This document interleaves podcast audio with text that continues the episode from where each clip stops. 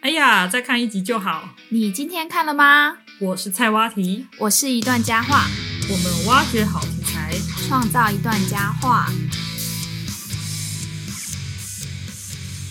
皆さん、明けましておめでとうございます。大家新年快乐！欢迎大家回来我们的频道。一段佳话，你知道今天是什么日子吗？今天是我们今年第一集，也是全部第十集，值得纪念的上架的日子，今年第一集，真的对很值得纪而且念。已经十集了，我们迈入二位数了，哇塞，我们可以成为一名有二位数的 podcast。 好值得骄傲。不是啦，今天是啊，也是啦，今天是一月五号哦，你在暗1示月5号什么？ 一月五号谁的生日？就是围棋之日 i g o no hi，哦，围棋之日是日本人的定的，对吗？日本定哦的。 ego，所以他们 Eagle 是呢用一一季的一跟 go 五，然后合在一起对，没错，取个谐音，就变也不是谐音啦，一月同音五号嗯，围棋之日，所以我们今天要讲的主题就跟今天有关。就是围棋啦。不是，是麒麟 王。要拉回主题，我们还是在讲动漫的 podcast 哦，哦。对了，好，所以呢，呃，麒麟王呢，它是一个对大家影响力都蛮深的一部动画，那你应该对对它有我很对深我的影感响情非常深。对啊，所以你所以谢谢麒麟王，带给你这么多的感动，像火影忍者对我也还蛮。我还蛮喜欢的，嗯但我们对看《火影忍者》应该很难因此成为忍者吧？我有听说，就是在欧美啊，像在澳洲，他们有人真的很喜欢火影忍者，然后去参加了忍者训练班。 啊，真的哦，对有，这种训练班，有，我也觉得很奇那怪它。是一种职业吗？不是啊，出来可以就没干嘛办吗法，所以你还是没办法变 忍者，你只能去参加训练班。就像 cosplay 的概念 一样。那我们看《海贼王》，我们也很难成为航海大师、啊，这倒是真的，哦嗯对啊，除非你去念那个航海系之类的，但你也没有办法找到大秘宝啊。也是也 是。对，对但是这部动漫很特别，它让很多人就是因此开始学习围棋。哎、我跟你讲，这是真的。你是我认识第二个，因就是很喜欢麒麟王，然后后来有去学围棋的。我有一个国中同学，因为他在热播的时候，在台嗯湾播的时候，我们就是国中。然后我的同同班同学里面，真的有人是因为喜欢麒麟王，他就去学围棋。哦，我也是，我也算是、对，啊，对啊，我身边的很多学围棋的人好像也是。是不是台湾多数学就是你认识周遭大家在下棋，你认识的朋友们都是因为很喜欢麒麟王去学吗？几乎都是，几乎都是对，吗。但是我们下一代的可能就现在比较不是，都那是应家该长叫送电去视学台的重播电视台有在重 播，华视有在播，哦嗯因为我最近看世祖啊，之前啊，之前十二月不在夯世祖嘛，然后他华视就会下，就那个节目表就一直在看，就嗯看到麒麟王、还在播。哦，那还是有机会，还是可以影响到新时代吧。对啊，嗯那麒麟王到底影响了谁啊？就是我们第七集的时候，你有讲啊，就是黑加加、哦对，黑。加加的确是因为麒麟王而想要学围棋不过讲来讲去，好像我们都只能讲出黑加加，有没有别人啊？啊。有啊，还有一个台湾人、嗯叫做谢依敏，哦，我有听过他是台湾苗栗县苗栗市人，哦，但是他现在在日本是七段的职业骑士哦。我还记得他好像有拿过那种头衔赛，嗯对不对？他有累积了大概二十七次的头衔，哇包超含强女流棋圣啊、嗯，女流本因坊这些。哦，超厉害耶！对啊，所以她现在算是日本围棋史上得到最多次头衔的女子棋士。所以他下棋的棋力是真的很强，对吗？嗯，很强啊。那这个作品，它除了影响了很多人之外，让很多人去下围棋之外，其实连带的也造成了社会现象级的风潮。对，包含先说台湾嘛，台湾就是因为麒麟王，他的围棋人口就终于突破一百万。这是不是就是在大概他在连载，然后动画播出的两千年到到两2005零五年左右嘛？嗯围棋人口大增，啊就很明显的看得出来。对，那那在日本呢，日本也是啊。日本其实它的围棋是在衰老的，哦，对啊，嗯因为那它算是一个传统的技艺吧，嗯，年他轻算人蛮小传朋友统都会觉得说啊，好好无聊聊哦，真的很无聊，是想要老爷爷下玩的战斗陀螺，对或者是一些游戏王对啊，之那类个嗯的嗯时候卡牌嘛，嗯，但是呃，也这个围棋人口，日本围棋人口也在连载期间从三百九十万攀升到四百九十万，增加了一百万人口，而且这些人口应该多数都是年轻人的吧。对，就是延缓了它的衰老，因为就开始有年轻化的现象。嗯，而且我记得他对于围棋的推广有一个很大的帮助，就是他在动画的结尾会有一个“够够麒麟王”嘛，没对不对，错，你还记得那个《够够麒麟王》通常都是一个胖胖的小男孩跟一个还蛮漂亮的大姐姐。我只记得大姐姐，不记得小 男孩。小男 小男孩他就是会大姐姐会教他说你要下哪下哪，然后讲一些很简单的规则，嗯、然后就觉得那小男孩胖胖的很可爱。除了这些呢，除了这些国家之外，还有一个国家嗯，很神奇，他也受到麒麟王的影响很深。我来猜一下，好啊，你猜猜看，不是中国就韩国嘛？不是很他们特也别开，始，哎，不是哦，不是这这个很特别，这个国家该不不会是想到，该不是美国吧？不是那不然你讲泰国。泰国？对，你知道泰国啊，他们那个麒麟王有多风行吗？那时候呢，就有人就是因为麒麟王嘛，大家就开始要看围学围棋，嗯然后呢，就有一个书商他发行了一套就是有附解说的全套围棋，嗯，结果七万五千套套一上市就被抢购一空，都是小朋友去学嘛，对，都是小朋友去学，然那他后们现在研究小朋友围棋想要的当人故事的主角，哦，所以就真的很多人去想要变金衡光，然后去学围棋这样子。对，所以泰国对围棋是非常重视的。那他们的围棋人口有多少啊？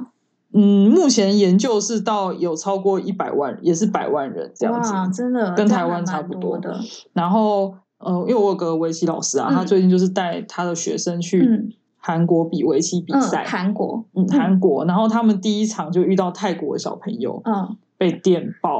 这么厉害，超厉泰国人很害强。泰国很重视围棋啊 很，强哎、意想不到哎、真的。你不是在学泰文吗？哦，。对啊。嗯，那你没有听到相关的例子哦。我下次来问一下泰国老师，看他们有没有听过。嗯，好啊，好我啊。下次再跟大家报告。那我们现在先回到这个作品的本身来讨论一下。这个简单来讲，这个作品它的故事到底在说什么啊？嗯，麒麟王的故事呢，它其实蛮简单的。嗯他主角呢叫阿光嗯，近藤光，嗯他就是在因缘际会之下呢，他就找到了他爷爷的老棋盘，嗯然后那个棋盘上面呢，居然有附身一个很厉害的魂魄，嗯，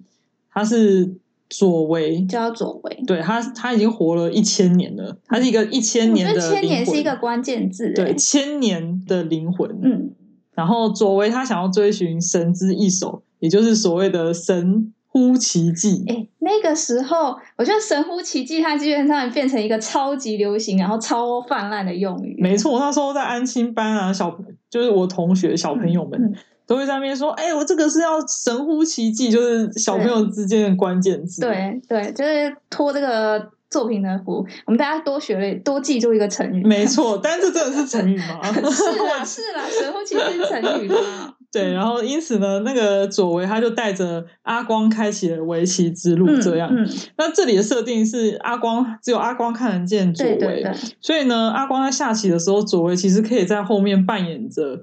类似指导的角色，嗯就是可以教他说现在要怎么下，要下哪里。嗯其实有点像作弊啊，嗯就，没有，他一开始是帮他下嘛，对不对？嗯，就是还没开始，他只是帮左为下左他为只想是下的位置，他只是帮他摆棋子而已。对，但是他自己对那些棋子是没有感觉一的。开始，嗯嗯，直到他后来呢遇到了天才少年，其实第一集就遇到了啦，嗯塔矢亮。哦，就是白龙的分身，对，然后因为塔矢亮呢，他是一个天才，他真的是一个天才儿童。他爸爸也是一个围棋的，就是他们围棋世家顶啊，就嗯顶尖职业棋士对，这样。嗯那塔矢亮他他的实力非常高强嗯高超，然后他就看到阿光这个小小的小朋友，居然可以就是打败他，嗯，而且他就他受就到很严重的冲击。他的冲击是这个家伙他连棋子都摆不好，对我有这个很很深刻的印象。对对，第一集就留下深刻的印象。对然后他摆不好是因为他他本来就不会啊，嗯那都是左为下，那不是阿光对，一下。看就是门外汉啊。是，但是他却是赢了他。可是那那时候人哪会知道说后面是有灵魂？这根本就不可能嘛。对啊，不所会有以人他才相会信受这件到事的。因情为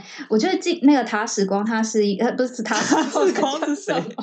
塔塔史史亮亮，塔史亮他是一个，虽然他是被叫成天才少年，可是他更重视的是他在围棋，他很认真在面对围棋，没错，而且他也非常的努力，嗯，不是只有靠天分而已。对所以他这么认真面对这件事情，他看到一个随随便便的家伙，随对，随居便然便打败他，就居然自己被打败，我觉得他那种屈辱感是非常难以忍受的。他完全没有办法忍受这个屈辱，所以从此他就一直在追着阿光，希望能够跟阿光下棋。然后阿光又觉得很烦，嗯，所以呢，就会一连串就是呃，塔史亮为了击败阿光而对阿光展开了一连串的追寻。嗯，但同时呢，受到启蒙的阿光呢，也逐渐在左为的带领之下开始学围棋，嗯并且在某一个时间点，他突然想要靠自己的实力去追追上真正的实力，塔史亮嗯追上塔史亮。所以所以这他个是是一一个个，这个我觉得还蛮有趣的，因为其实他实际上觉得他追的是近藤光，但其实他追的是近藤光后面的那个灵魂。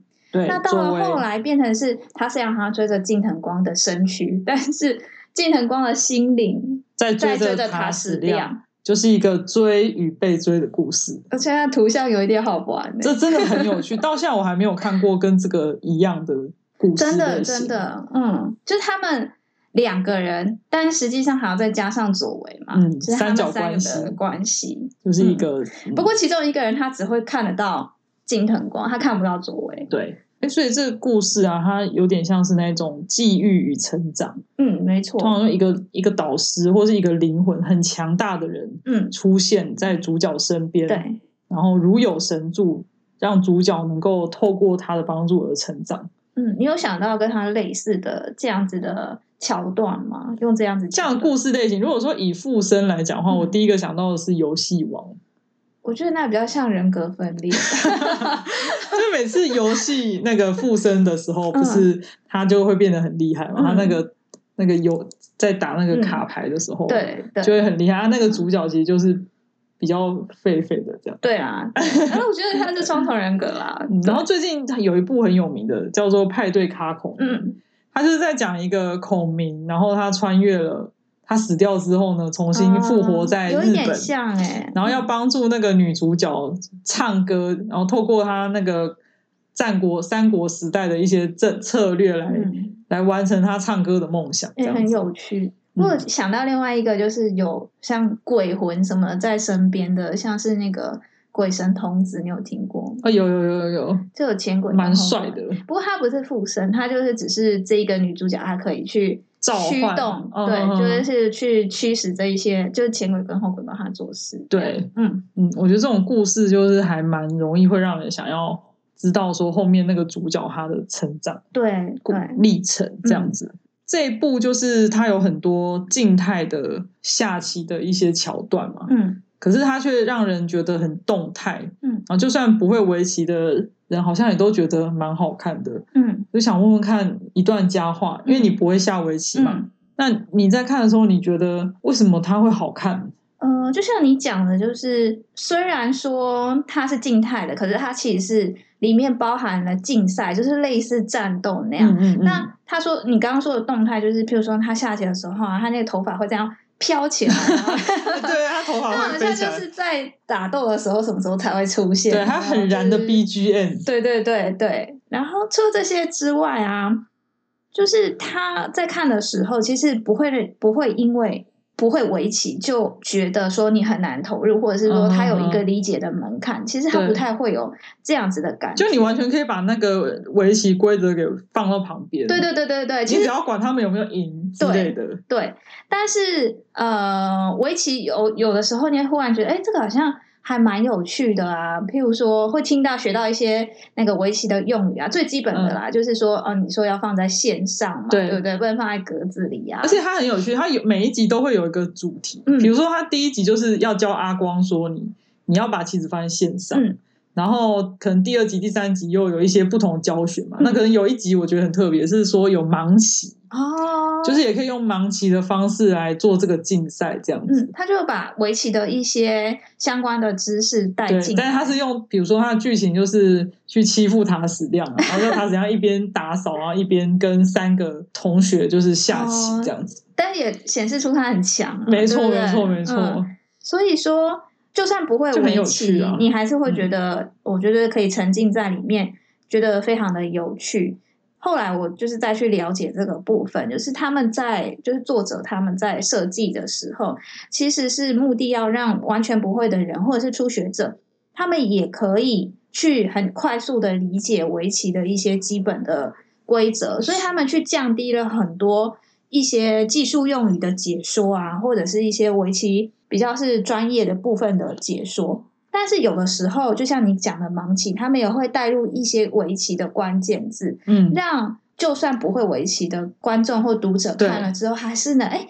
原来这个就是围棋，围棋还有就这至些少东西。大家看的时候会知道说，哦，棋子照放在线上，然后棋盘有十九路嗯对，然后有黑色跟白色，对然后又可以下盲棋。对，就是它之虽类然的减少了艰涩的部分，可是它保留了让读者可以很强烈去感觉到围棋氛围的一些设定，嗯嗯，跟一些他们很有巧思，而且它的是这样去棋做，它的棋的那个内容嗯，是有考证的，我听说他们是用真的在历史上面有有存没在的错棋局，他就是拿那些以前可能有一些职业的对局，嗯然后拿来当做是里面比赛的对局。嗯那这所有棋局的监修都是由那个《够够麒麟王》里面出现那那个大个姐姐，教大家规则的那个大姐姐嗯，梅泽由香里嗯监修的嗯，所以它其实是真的这些棋都是没有问题的，都是没有你现在问再题的回去看也都不是是怪怪棋。如果你今天看有一些剧，可能他只是想要演说就是他们在下棋，下棋，然后那个棋一看就知道是乱摆的，你知道吗？就那我问你都看不哦下去。你当初在看的时候，其实你也不太会下围棋，对吗？嗯，你后来学了围棋之后，你再重新去看的话，你会有不一样的感受，或者是获得不一样的启发吗？看这个我就作品的时候，发现说，那个棋盘的内容是还蛮难的，就不是说随便学一学就会的那一种。嗯，然后，可是我也我也不会想要去深入研究，因为我就发现说，它就是它的那个主题，它可以让你呃很轻松就知道说，比如说，就我记得有一局就是一角跟近藤光嗯后来嗯最后下，就是一角要回来考职业棋士、啊，近藤光因为左为消失了嘛，嗯所以。他就不想下棋，嗯可是因为那时候一角他就是他们在下一个关键，就是升职业骑士的关键的一局的时候，是一角把棋子放，我们说落子无悔，他放下去之后他又拿起来，嗯，对，然后这造成他心中的一个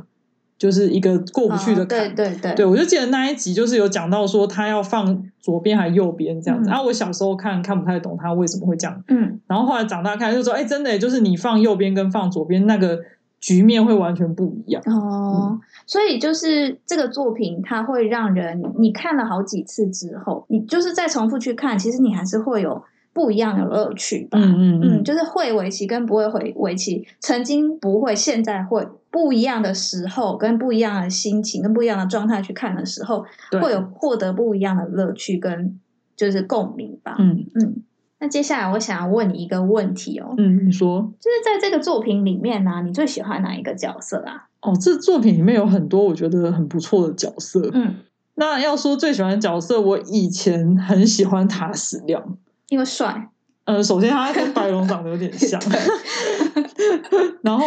呃，他又很强，然后又蛮帅的，嗯然后他又很就是很很有自自律嘛，嗯自律。然后他为了要就是跟阿光下棋，他可以为自己牺牲这么多。嗯嗯他本来可以直接就去考职业棋士，他就是为了跟阿光下棋，他就不嗯去考这样。可就是很像优等生，你不觉得？呃，就是笨笨的主角，或是比较呃故怎么讲，比较个性鲜明的主角旁边，一定都会有一个比较冷认酷又帅认真气、嗯对认真的角色，的另外一个主角。这样，对对，嗯，可是我我现在我现在后来又重看一次啊，然后我就突然又看懂了一些东西，对，然后我就发现我比较喜欢阿光了。为什么啊？就是呃，阿光他他原本不喜欢围棋啊，嗯他是因为左为慢慢的对嗯喜欢嘛，然后又因为塔矢亮对围棋的那围棋的那些坚持，对他有一些激励，然后塔矢亮一直去想要跟他下棋，阿光有有一天就突然很生气的跟他说：“你不要再来找我下棋了。嗯类似这样子。嗯然后我终于懂了，因为阿光就是想要等到他进步再来跟他下，你一直来烦我，嗯，我怎么进步？哦嗯，然后我就觉得阿光他的决心有打动到我。嗯，就是因为可能阿光他的变化比较大吧，你比较能看得出来，就是这个角色他在不同时间上面心态的他有一个变化成长以曲及线成。长的过程。对嗯，那你嘞？你最喜欢哪一个角色嘞？我，哦我最喜欢左为啊，哦，左为哦，嗯，那你不觉得这个结局很就是有点遗憾吗？他没有像很多那种，就是如果有动漫画，如果有人要离开啊，嗯一定都是用非常盛大大的的篇幅对大篇幅，然后泪赚流了满就是面，赚了大家一票的 热烈然后热泪，然后道别很久，然后呢再慢慢消失，或者是慢慢的对，嗯，走向死亡这对样。可是左为不是诶、他那时候他跟阿光在在某一个早晨吧，然后他就跟阿光说：“哎，他下一盘下一盘。”然后阿光还不想下，他说他想睡觉，嗯然后在那边下一下下一下就突然就不见了，嗯，而且就再也不见，没有留下任何只字片语。而且他很让人觉得遗憾的地方，就是阿光醒来之后发现左为忽然之间消失，他其实完全没有办法接受，甚至到他要放弃围棋的地步。没错，嗯那你觉得这样是就好放弃了自己结局吗？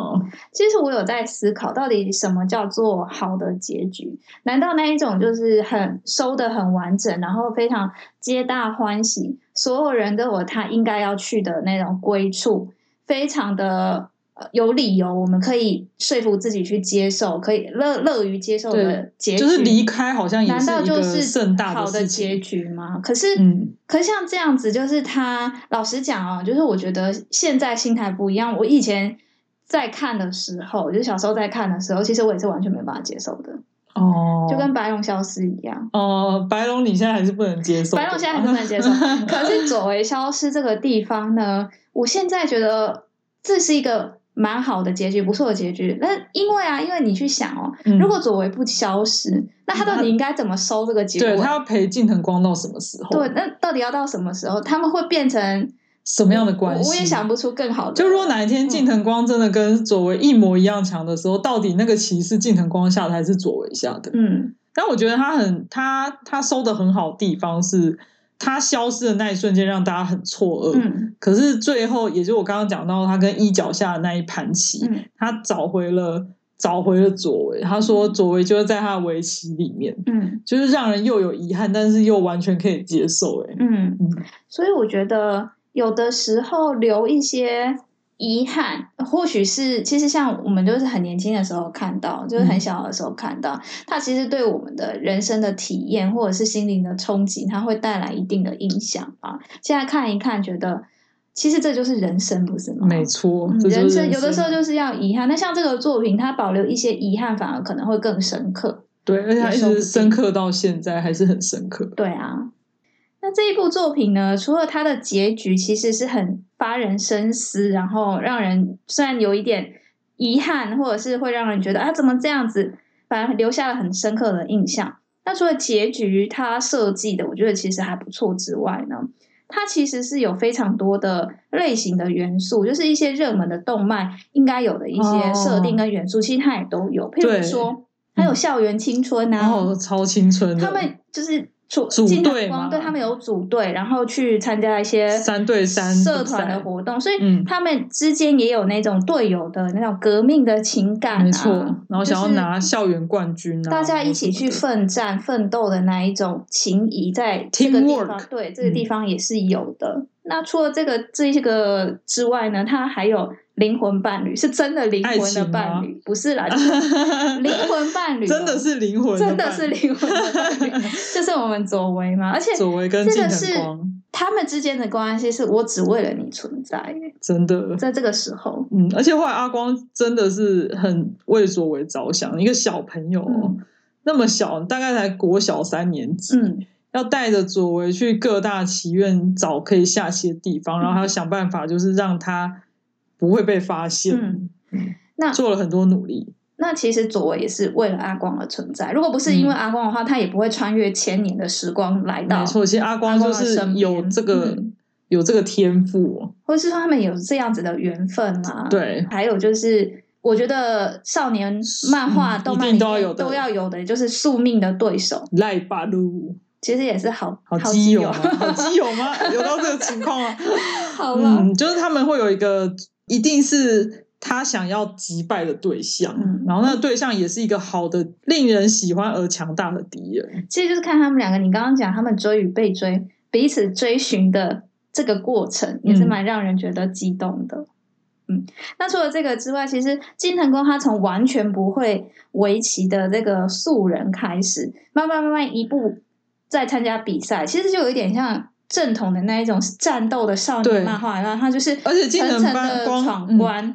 变成对，要往往对左去走的这个过但程。嗯他他很特别哦，他没有失败哦，哦，对对，这他个是从来没有他失败，他一次考职业其实就过了。他中间虽然会有输棋什么的，可是他仔细看，他不会像很多王道漫画，他是会一下被失败，然后要努力，然后要重来，就是不会一下被打的打到完全趴在地上，然后要对，重生。要重新来。他没有，他一次就成功，也是因为他呃用很年轻的姿态就考上职业骑士，所以他最大的冲击就是作为的消失。，对，所以嗯，这个设定在那个时候我看觉得还蛮有趣的，但也可以凸显出其实它是一个蛮特殊的。它包括背一个灵魂，其实就是一个很特殊的人最啦。奇怪的事情是，明明他没有失败，但我们就看得很紧张，哦、对不对？就是还是很有那种刺激感跟临场感嗯吧。真的明明是一个静态的、非常静态没错文静的一个一比个赛，对好了一个无技艺几乎无声的比赛，可是会让人家觉得这么刺激，就像他们打了一场战斗一样。是所以我真的觉得这个是作品很很厉害，而且还所有以难怪讲会讲红到一嘛些嗯世代竞争啊，对就是后浪推前浪，，对，但我觉得它很好玩的、很好看的地方是说，我们看到年轻的一辈，他们可能在成长的过程，可是我们同时还能看得到。就是高峰对决，哦、王者们之间的对决，有塔没有矢行阳跟桑原老头，嗯，就是 对本一方啦，就是那嗯个老爷爷嘛。所以可以看到他们在王者之在尖峰对决，在顶上决呃尖峰对决的时候，同我觉得可以看得到不一样的面相面相，然后看的视角也不一样，就他嗯而们且看近藤光的视角，而且这些王者他们又又都跟他们其实又都去注意到近藤光，所没以当错，我们跟着主角走的时候，我们站在主角这一队的时候，就会觉得说，哦，那真的是有希望，对然后对受到特别的关注，觉得这个主角有光环，对，主角光环，嗯。然后他也很特别啊，他用围棋这个主题，它其实，在那个时候，它在连载的时候是一个超冷门的题材。题材他真的是超冷门的，嗯，那因为它的爆红，我觉得在日本的动漫产业里面，它开始出现了一个一个类新型，的类型，就是说把传统非常传统的一些技能啊、技艺、技术，当成是主题主题，就是动漫次文化、就这个，动漫可能以前就是。嗯，以前这种类型可能顶多就是《灌篮高手》，就是以运动来为运动主会的做，，运动是一个类型，对。可是比较不会有这种传统技艺的竞技，因为记忆传统记忆感觉它是比较偏静态，然后嗯给人很家难那一理种解，机密，就是很土。说讲好听是朴实，讲讲难难听听就是是土。。无聊跟土对，就是很土的印象。可是他用了很现代的、很流行的那种动漫的次文化去结合之后，他给了这个传统技能走入现代的另外一个途径。没错，嗯，像我自己所比较熟知的嘛，除了《麒麟王》之外，就是那个呃花牌棋。哦，我觉得那个，也很酷。嗯，那个会让我有点想要去试试看。其他还有以下是古筝啊、一弦定音嘛，然后还有降旗、三月的狮子，降旗，对，还有像以歌舞伎啊、能剧、哦能剧这一些传统的艺对啊，能什或么技呃艺。女儿节娃娃之类的对。啊，对啊，而且我觉得厉害的地方，日本动漫，我觉得厉害的地方是， 他们都会他很们考据哦吼，但这个是基本嗯的。但我是说影影响力的部分，就是说它借由日本动画，它其实有对于全世界去传播跟发散的能力。那他们也让这一些文化随着他们的作品到了世界各地。因为以围棋来讲，他们真的很重视发扬自己的传统文化。应该是说推广啦，所以哦真的日本它很早期开始就已经在全世界去推广了围棋，嗯，所以世界上其发扬他光大的的地其方他一哦，我们讲欧美国家好了，或者像东南亚这些地区，他们他很们多那会个术语都是用日文翻过来的，嗯所以他们接触到围棋，其实一开始也是受到，就是一开始日本的推广。对那，当然现在啊，就是一九八零年代之后，中国跟韩国他们也是很大力在推广围棋。对对。嗯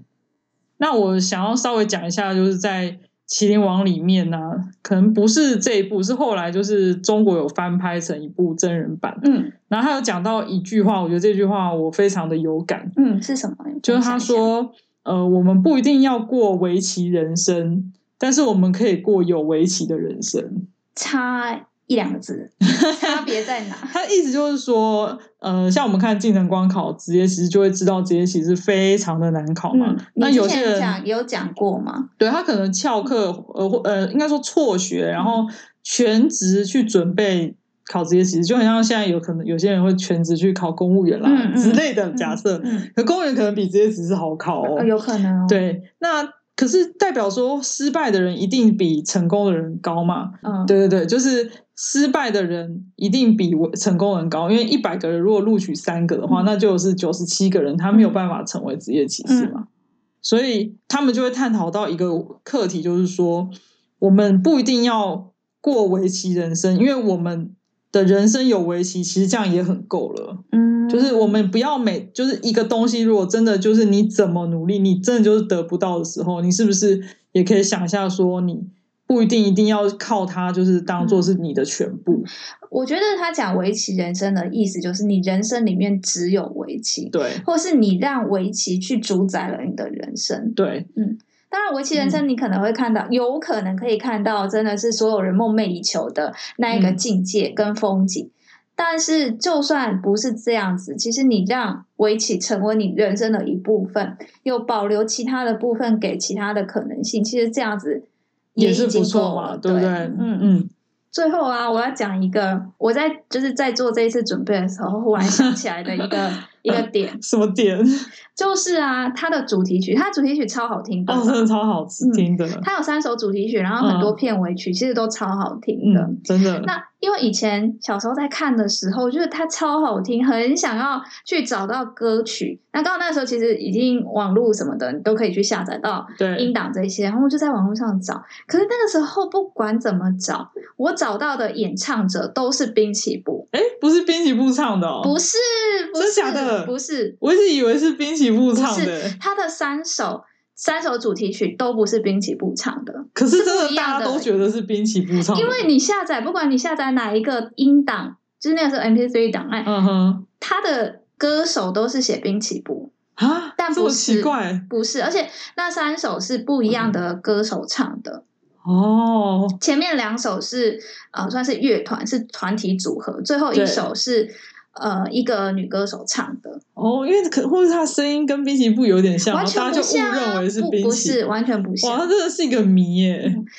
这个就是他们的歌曲呢，其实那个时候动画。麒麟王的动画，他们是跟日本一间非常大型的唱片公司，就是爱回唱片合作。嗯嗯其实滨崎步就是他的打卡歌手。原来是这样子，嗯那他的作曲就是他前两首，我刚刚讲就是是乐乐团组合的这两首，他们的里面的制作人啊跟作曲者，他们也跟因为都是在爱回唱片，所以说他们有很多歌曲是跟滨崎步有合作的，但可是是就是没有就不是注这进去就是不是这三首主题曲、哦那回去大家要记得哦，那个《嗯麒麟王》主题曲不是滨崎步唱的，对啊我，再回去重听一下。那我觉得它主题曲好听是在于它是用那个时候的流行歌手来唱。哦，嗯所以它不会不是完全的动漫的主题曲，一听就是动漫，它其实不是，所以它反而有点像种流，行歌。对，，就是它是流行歌。好，那最后就到了我们日语小教室的时间啦。嗯，我我们们今今天天要学什么啊？